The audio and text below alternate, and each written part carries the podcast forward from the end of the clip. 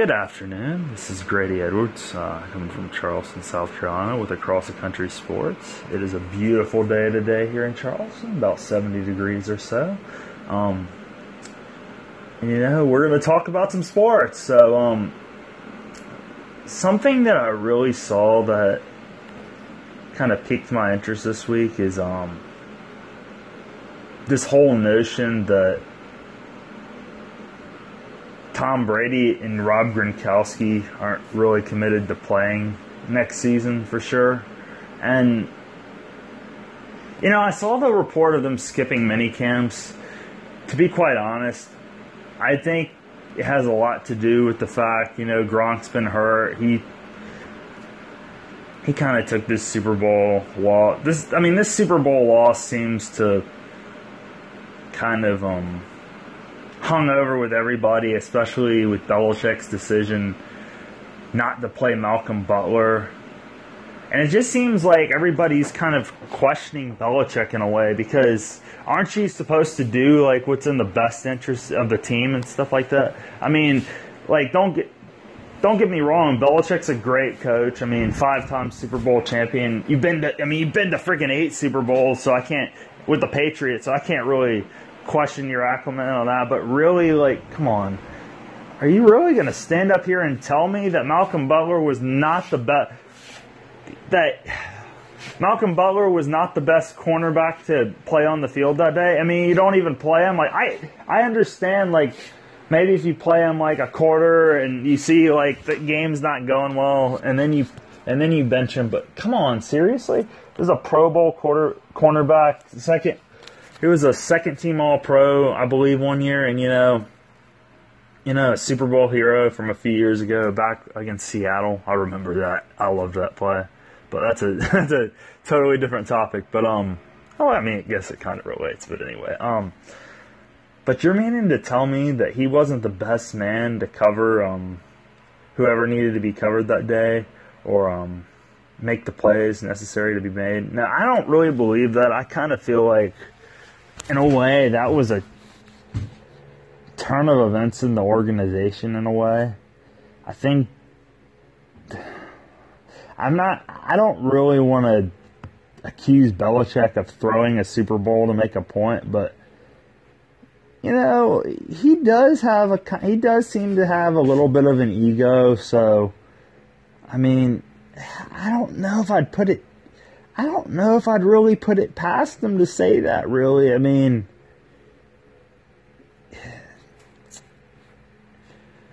I don't know. I, that's okay. That's that's kind of a big accusation. I don't know if I'll go as far as saying he threw the Super Bowl, but he was trying to throw the Super Bowl. But let's put it like this: I feel like maybe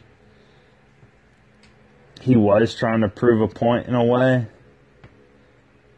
Not necessarily.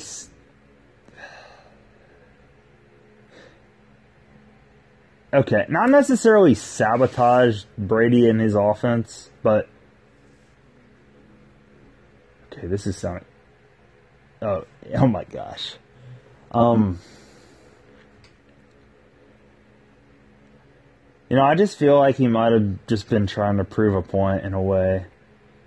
Just to show like his his genius in a way. Can't go over overwhelmed and, you know, it just kind of seems like there's something going on between him and Tom Brady. I do kind of believe that you know, there is a little bit of credibility to the whole thing where Tom Brady's like, yo, Kraft, I want to play a few more years. Like, I played on play until my mid 40s, and, you know, I haven't given you any reason to believe that I'm slowing down. So, I don't know if he gave him, I don't know if he asked him to trade Jimmy Garoppolo, but I feel like he did go to Kraft and tell him that. And, you know, now let's, let's be honest here. Are you really going to choose a guy who had three starts for you? What was it last? I think it was. Yeah, it was the year they beat Atlanta last year in the Super Bowl, uh, about a year and a half ago. Are you really going to choose a guy who's only had three starts for you over a guy who's who at the time had been to seven Super Bowls and won five. Now he's five and three, of course. But are you really going to choose that guy over Tom Brady, the franchise? That's like. That's about as sacrilegious of saying, oops, we found somebody else. We're going to trade Big Poppy out of Boston. No, you're not going to do that. Especially a guy who's still on top. I mean, look, Tom Brady, he's only had one one really bad injury throughout his whole career so far. And to say you're going to pick a guy who can't even finish three starts over Tom Brady, that's blasphemous. I mean, I understand Garoppolo might have a lot of upside and stuff like that. When I look at him, he kind of, I mean, this is, I mean, this is going to be like a really obvious comparison in my opinion because they did go to the same college. But he came out of a system similar to what Tony Romo played in, and I mean, you either love or hate Tony Romo, in my opinion. I think he was a good quarterback, not Hall of Fame worthy, but he's a good Pro Bowl quarterback. I think he made four Pro Bowls. But I mean, you know, you're just not going to pick a five time Super Bowl champion and arguably the greatest quarterback of all time. You're not going to pick Garoppolo over that guy. I mean, seriously? I mean, it's one thing if Brady's playing like Eli and looks like he's on the decline. Okay, I give you that. It's one thing if, you know, Brady's playing like Peyton Manning a few years ago in Denver and you're trying to find a nice way to ease him out the door. And I mean, luckily, Manning went out with the Super Bowl. But you're going to tell me, a guy who just won his third MVP this season, you're going to choose a guy with three career starts and he got injured in his third career start over Tom Brady? Come on, man. That's just stupid, honestly. And I get Belichick was looking to the future, and I don't think he necessarily would have traded Tom Brady, but, you know, I think they, I think maybe they could have tried to find a way to keep him on the roster at least one or two more years as an insurance policy to Brady and see if they could somehow work it out. But eventually, you were going to have to make a decision. And in this case, in my humble opinion, when a guy is clearly still playing on an MVP level and has given no signs of decline, I mean, no signs of decline, I don't really think you can just poo poo that. And even if he is 40 years old, he's overcome the odds in several situations, man. And, you know, he's always been the underdog. And, he, I mean, he still is. Like, people still doubt this guy. And, you know, I just don't really think you can throw 18 years of that away when the guy's only had one bad injury and he's playing at an MVP level. I mean, the guy's always been protected by a great O line. I mean, he's had serviceable receivers. He's played with guys like Gronk and Moss. I mean, I mean, even without Gronk, he won the Super Bowl against Atlanta last year. So that's really telling you something about the guy to make people around him better. And um, you know, they had to get rid of Garoppolo at some point, but I do confess they probably could have gotten more than a second round pick. I mean, Belichick basically just kind of handed him away. I personally probably would have franchised him this offseason, but. No, but with all the rumors of Brady and Gronk not coming back, I generally do think um, this team is a little bit depressed right now. They're kind of turning against each other. Not really turning against each other, they're just more or less turning against the coach, it seems like. And it just seems like they're kind of questioning everything that's going on, questioning the direction of the franchise. Because for the longest time, this team was like no ego, I mean, this is, I mean, it still could be that way, but this is what it looks like from the outside looking in. For the longest time, the Patriots were just do your job, no ego. Best person plays on the field, get the most out of your talent here.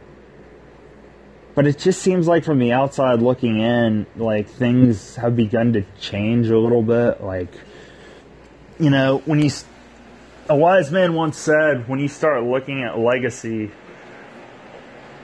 that's probably the time when the end is near. And I mean, I've heard that statement before. I don't know if any of y'all have, but um, you know, I just feel like now that Brady and Belichick aren't focusing on the task at hand, it just kind of seems like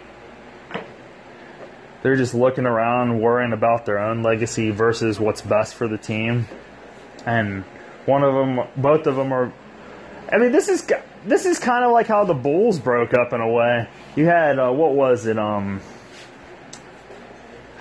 what was it? Um, I don't want to say Jerry Stackhouse because that was an NBA player. Um, it was Jerry something, Phil Jackson, and Michael Jordan. Um,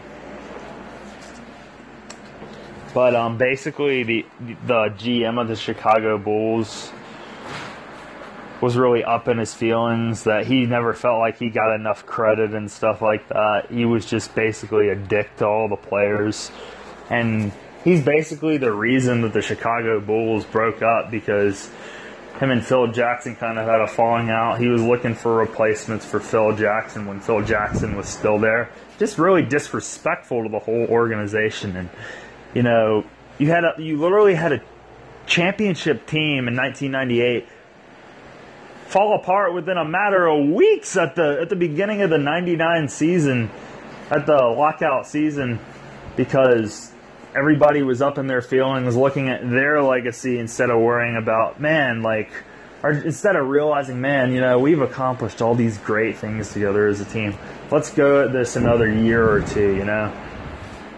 So i really feel like when you start looking at legacy maybe that's kind of the time to take take a step back and real uh, and ask yourself am i still doing this for all the right reasons how much longer do I want to do this? What else do I really have to prove? Because if you ask me, you know, Tom Brady, Belichick, those guys, they really have nothing left to prove, man. I honestly think, I mean, if you had asked me in the middle of the season, I would have said Brady's playing till he's 45. In my humble opinion, I got to take a step back and just say, you know, it seems like Tom Brady and Belichick are kind of looking at their legacy a little bit, legacies a bit.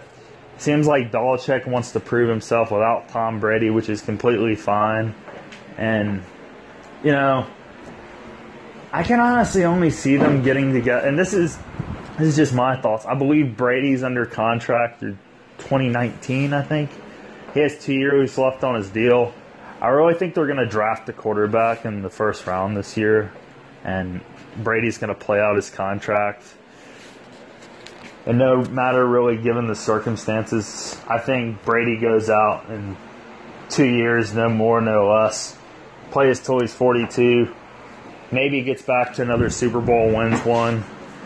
I think he's, I think he's just really done after that because you can only do so much. You can really only achieve so much to, to the point where there's really nothing left to prove. And you know, he has he has children that are growing up and stuff like that, and I think he wants to be there for his family.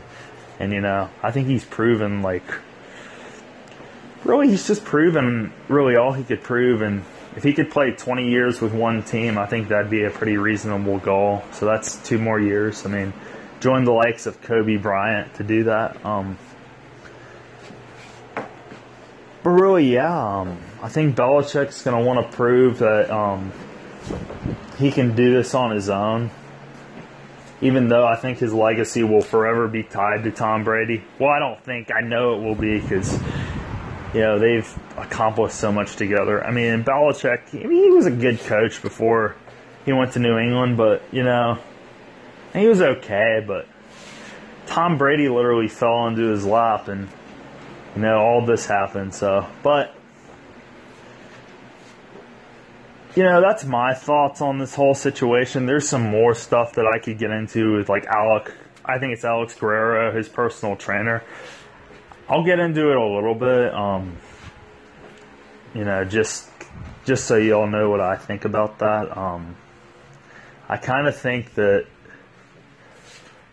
Guerrero was undermining, you know, undermining the coaching staff a little bit, and Belichick has every right to um, kick Guerrero out of that because in that instance, you're having you're having a lot of players like choosing between professional professional I mean medical professionals versus Tom Brady's personal guru. And you know, that's fine if they go to him on their own personal time, but I don't really think a guy like that has a place as a member of the team staff at um, the Patriots facility. But if he comes and goes and is just there for Tom Brady, then I mean, I don't I don't see the problem with that. But I mean, I think it, I just think it's a big multitude of things. But I think Brady and them, Brady, Gronk, you know, Belichick and Kraft, I think they'll all reconcile this, and I think they'll have two more goes at it. But you know, that's just my thoughts on the whole subject. Um,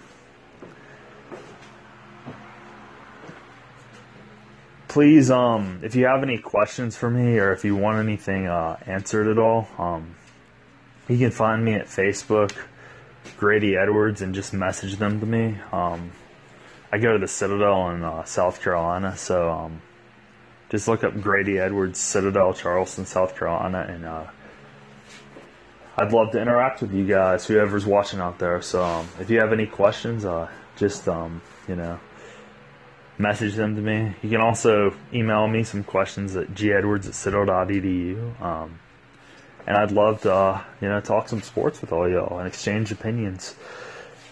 Well, I think that's gonna do it for this segment this afternoon. Um, I hope y'all have a blessed day wherever y'all are across this country full of sports. And um, I'm Grady Edwards with Across the Country Sports, and I'm uh, signing out, signing off. God bless to you all y'all, and y'all have a wonderful day. Bye.